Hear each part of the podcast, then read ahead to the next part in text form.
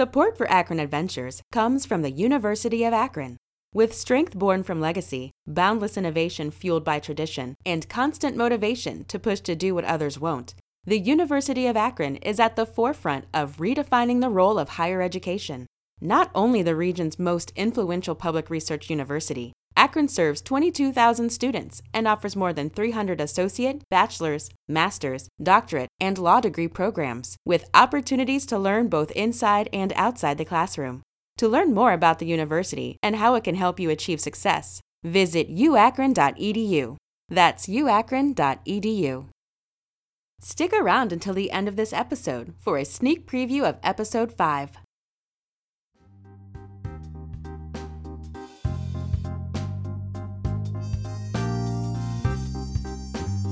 Snow Day Productions presents Bones in the Dark, Episode 4.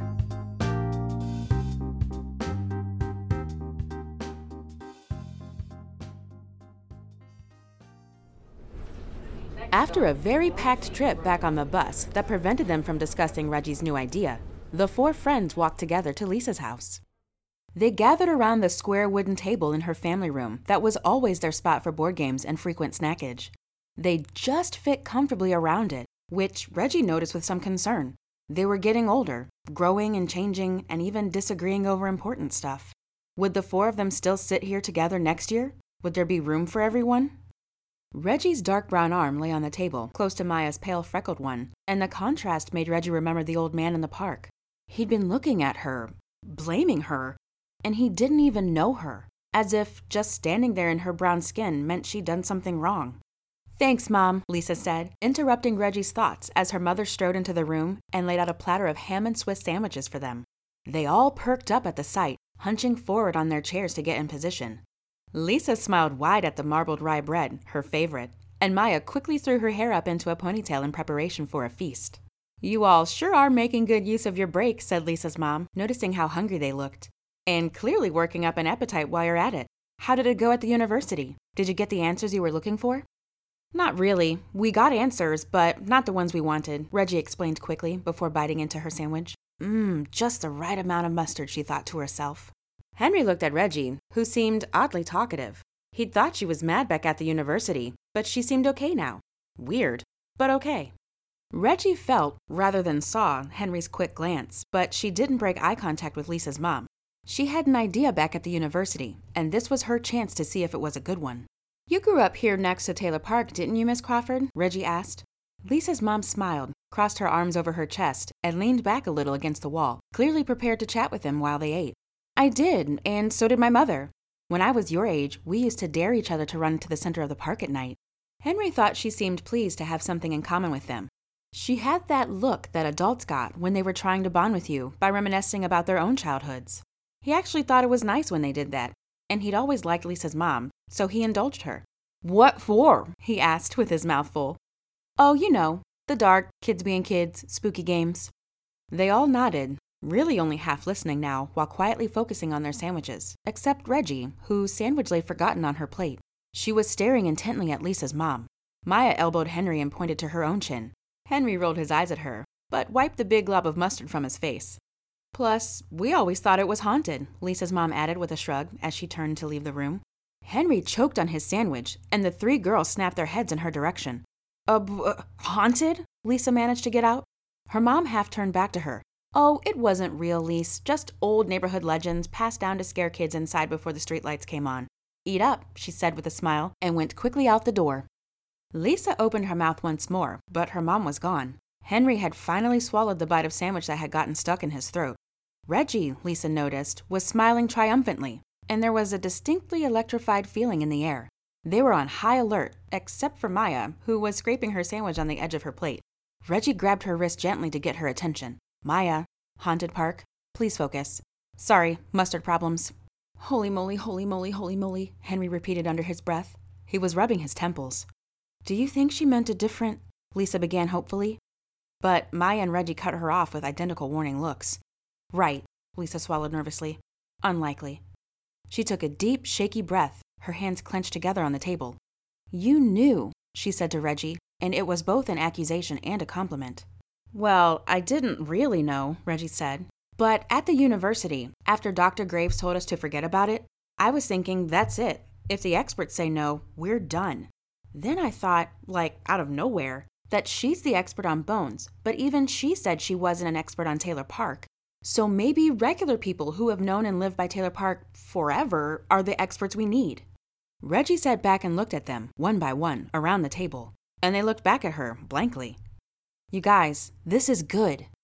Yeah, I've always wanted to carry around the bones of possibly angry spirits from a haunted park, Henry replied. Me too, Maya said more genuinely, and they all chose after a second's hesitation to ignore her. Reggie kept going. No, I mean what Miss Crawford said. The rumors about the haunted park.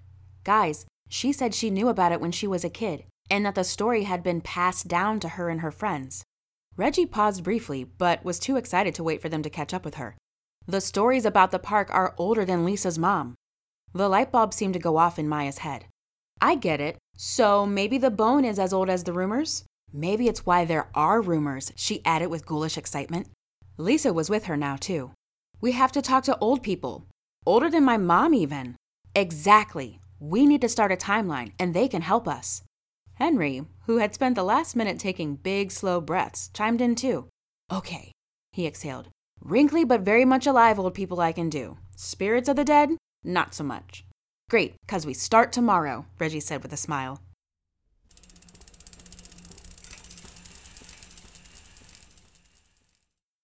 Reggie and Henry brought their bikes to a stop in front of an enormous brick house with black shutters and some kind of pointy steeple.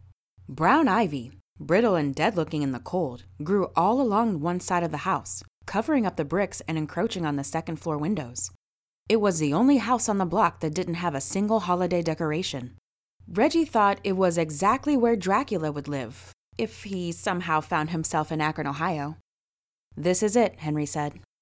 They had decided to split up in order to track down as many stories as possible about the park, and, as Lisa had pointed out the day before, that meant chatting with old people who could be counted on to make everything take forever. Reggie didn't mind that one bit. She loved talking with her own grandmother, but she didn't know any old people in this neighborhood. Henry and Lisa did, so divide and conquer was the plan. Maya, who also didn't know the neighborhood, went with Lisa, and Reggie went with Henry. Unfortunately, Maya had crushed Henry in a thumb war, so it was he and Reggie who stood in front of Grumpy Joe Parsons' old brick house. Reggie didn't know him, but Henry explained before they arrived that he was probably the oldest person in the whole neighborhood. Henry said he was maybe 99 years old and very cranky in that, you kids get off my lawn, no candy for the trick or treaters kind of way. As they stood, still straddling their bikes, Reggie thought about bailing on the plan. She felt like she had reached her limit on rude, grumpy men for the week. For life, maybe. She didn't like the way they made her feel, which was angry, but something else as well. Like they wanted her to disappear, and like maybe she did too. But then another thought occurred to her, a memory really, of her mother and grandmother telling her at length about all the fools out there that would likely try to make her doubt herself and her worth. You're here. You're deserving. You know what's right, her grandmother had said. It's them who are all mixed up in the head. At the time, Reggie couldn't fully wrap her mind around what her grandmother was preparing her for. But now, she knew it had been about trusting herself and standing up for what she believed in, even if adversity, or fools like the man in the park, were staring her in the face. Standing there in front of old Joe Parsons' house, who, if Henry was right, was probably just the person they needed to talk with to solve this mystery, she knew she had to do this, even if it was hard. She hopped off her bike and settled it against the giant oak tree by the edge of the property. It was unbelievably thick around its trunk, clearly older than any living person.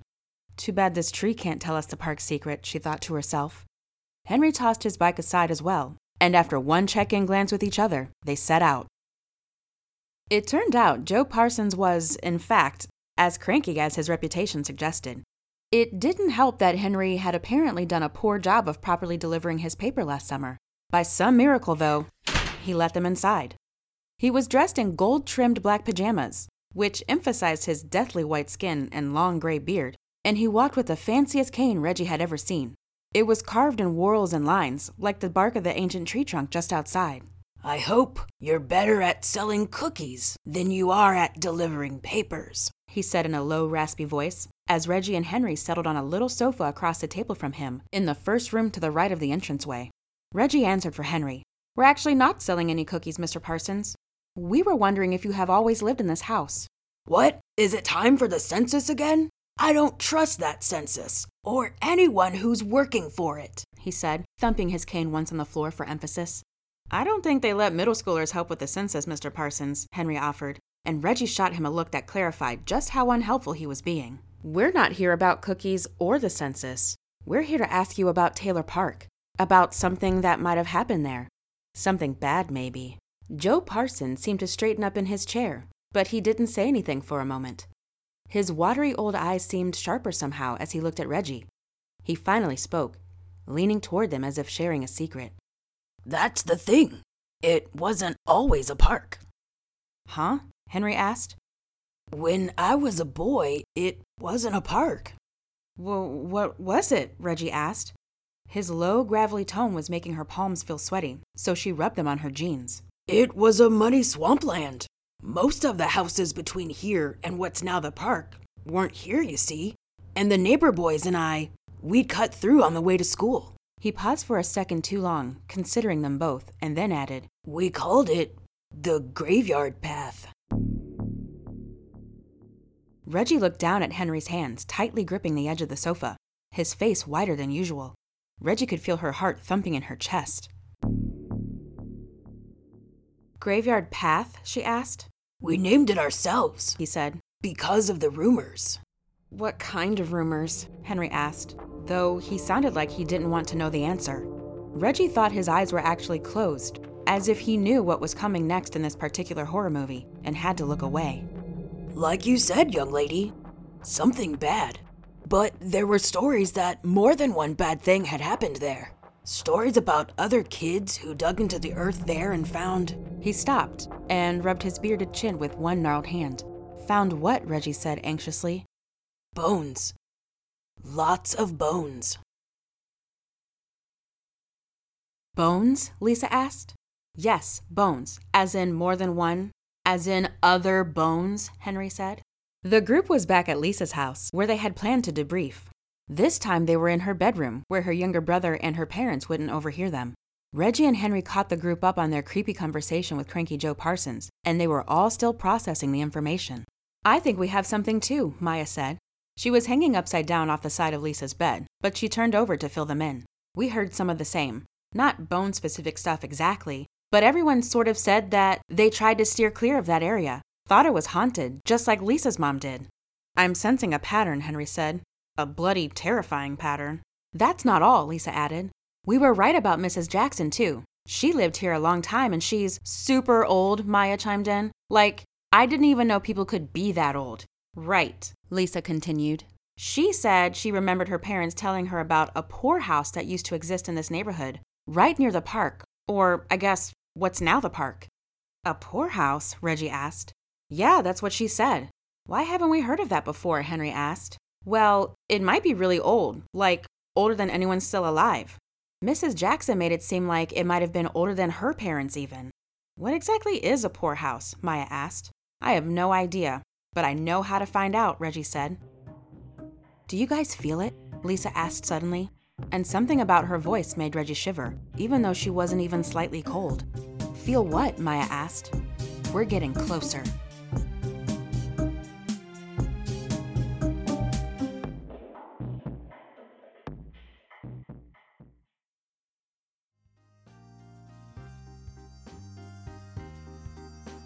Akron Adventures is written and produced by Marlia Weiss, Julie Drew, and Casey Shevlin. Our theme music is written and recorded by Philip Anderson. You can hear more from him at philipandersonmusic.com. Support for Bones in the Dark comes from Chill Artisan Ice Cream. Don't forget to subscribe to the Akron Adventures podcast on iTunes, SoundCloud, or your favorite podcast app. Episodes every Tuesday.